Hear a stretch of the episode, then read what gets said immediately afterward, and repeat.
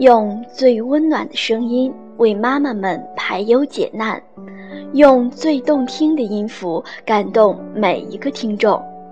各位朋友，大家好，欢迎聆听妈妈 FM，做更好的女人。我是主播雪儿。今天雪儿要与大家分享的内容是来自沈佳慧的文章。谁说孩子不会记得？旅行是一种无形的熏陶和收获，即使在旅行的十天内，孩子只有一两天的收获，也比在课本上读了千百次要来的深刻。那种震撼力是书本上模拟不来的感受，更可以有机会启发孩子不同的思维模式以及看事情的角度。我一直相信，体验是最好的教育方式之一，所以我用尽各种方式的旅行，让孩子有机会体验世界的不同面貌与生活的乐趣，在潜移默化的自身体悟和我们适时的提醒导正中，多少会使一些正确的行为和观念根深蒂固。总是有人问我，带着小孩旅行不累吗？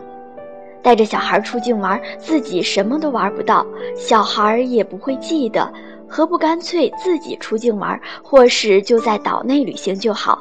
小孩长大了再带他去呢？是啊，我大可把孩子丢给保姆或是爷爷奶奶照顾，自己逍遥去，何必自找麻烦，把孩子带在身边呢？没错，带着孩子旅行很辛苦，也很累。但是，你怎么知道孩子不记得？而孩子长大之后，你真能确定他还愿意跟你去旅行吗？很多人觉得出境旅行需要勇气，我反而觉得需要动力，得视你认为有多需要而定。有时候，因为对于新的事物、新的国度一无所知，才使得我们对于尝试新的事物有所恐惧。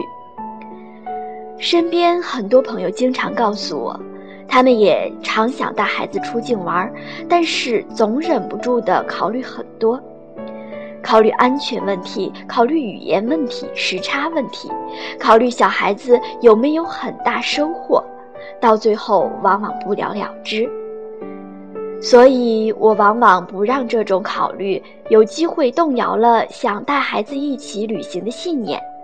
我只会想着旅行所带来的好处，其他的只要稍微花时间准备，给孩子机会去锻炼，倒是都能一一克服。谁说孩子不会记得？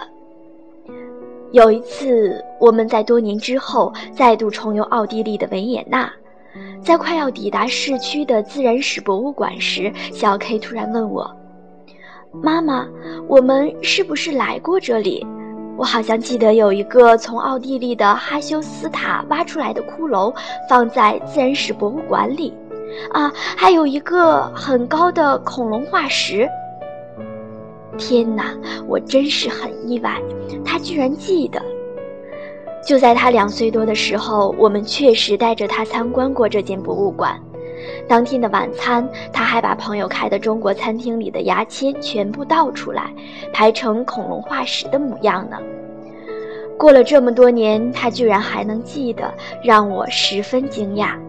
而对于他对于维也纳的就地重游，显得更加兴奋。所以，我们怎么知道孩子没有收获呢？这就像培养阅读。没有一定的时间表，更不可能立竿见影。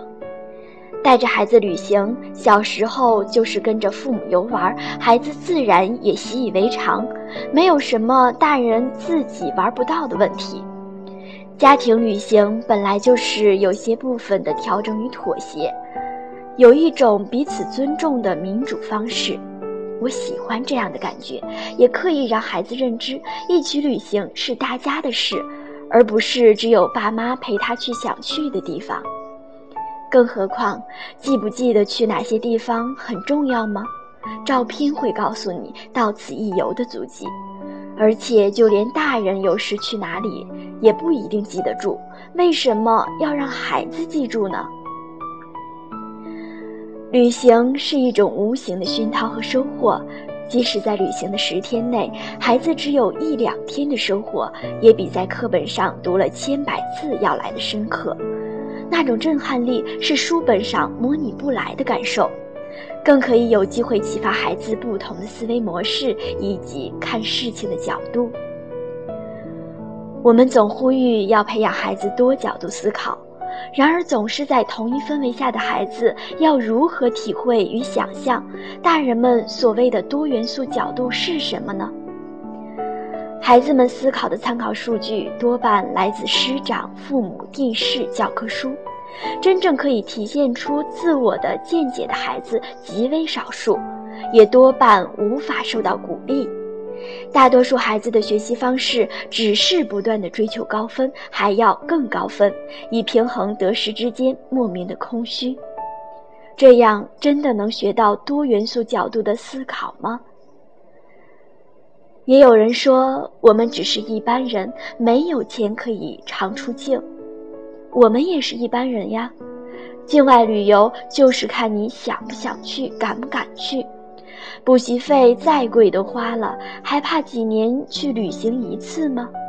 如果真的经济上不充足，还可以和孩子一起存钱，拟定目标和计划，存到了钱，到不同的地方去看一看，会有无比的成就感，而且也和孩子有了一起共同努力的目标，是难得的亲子互动。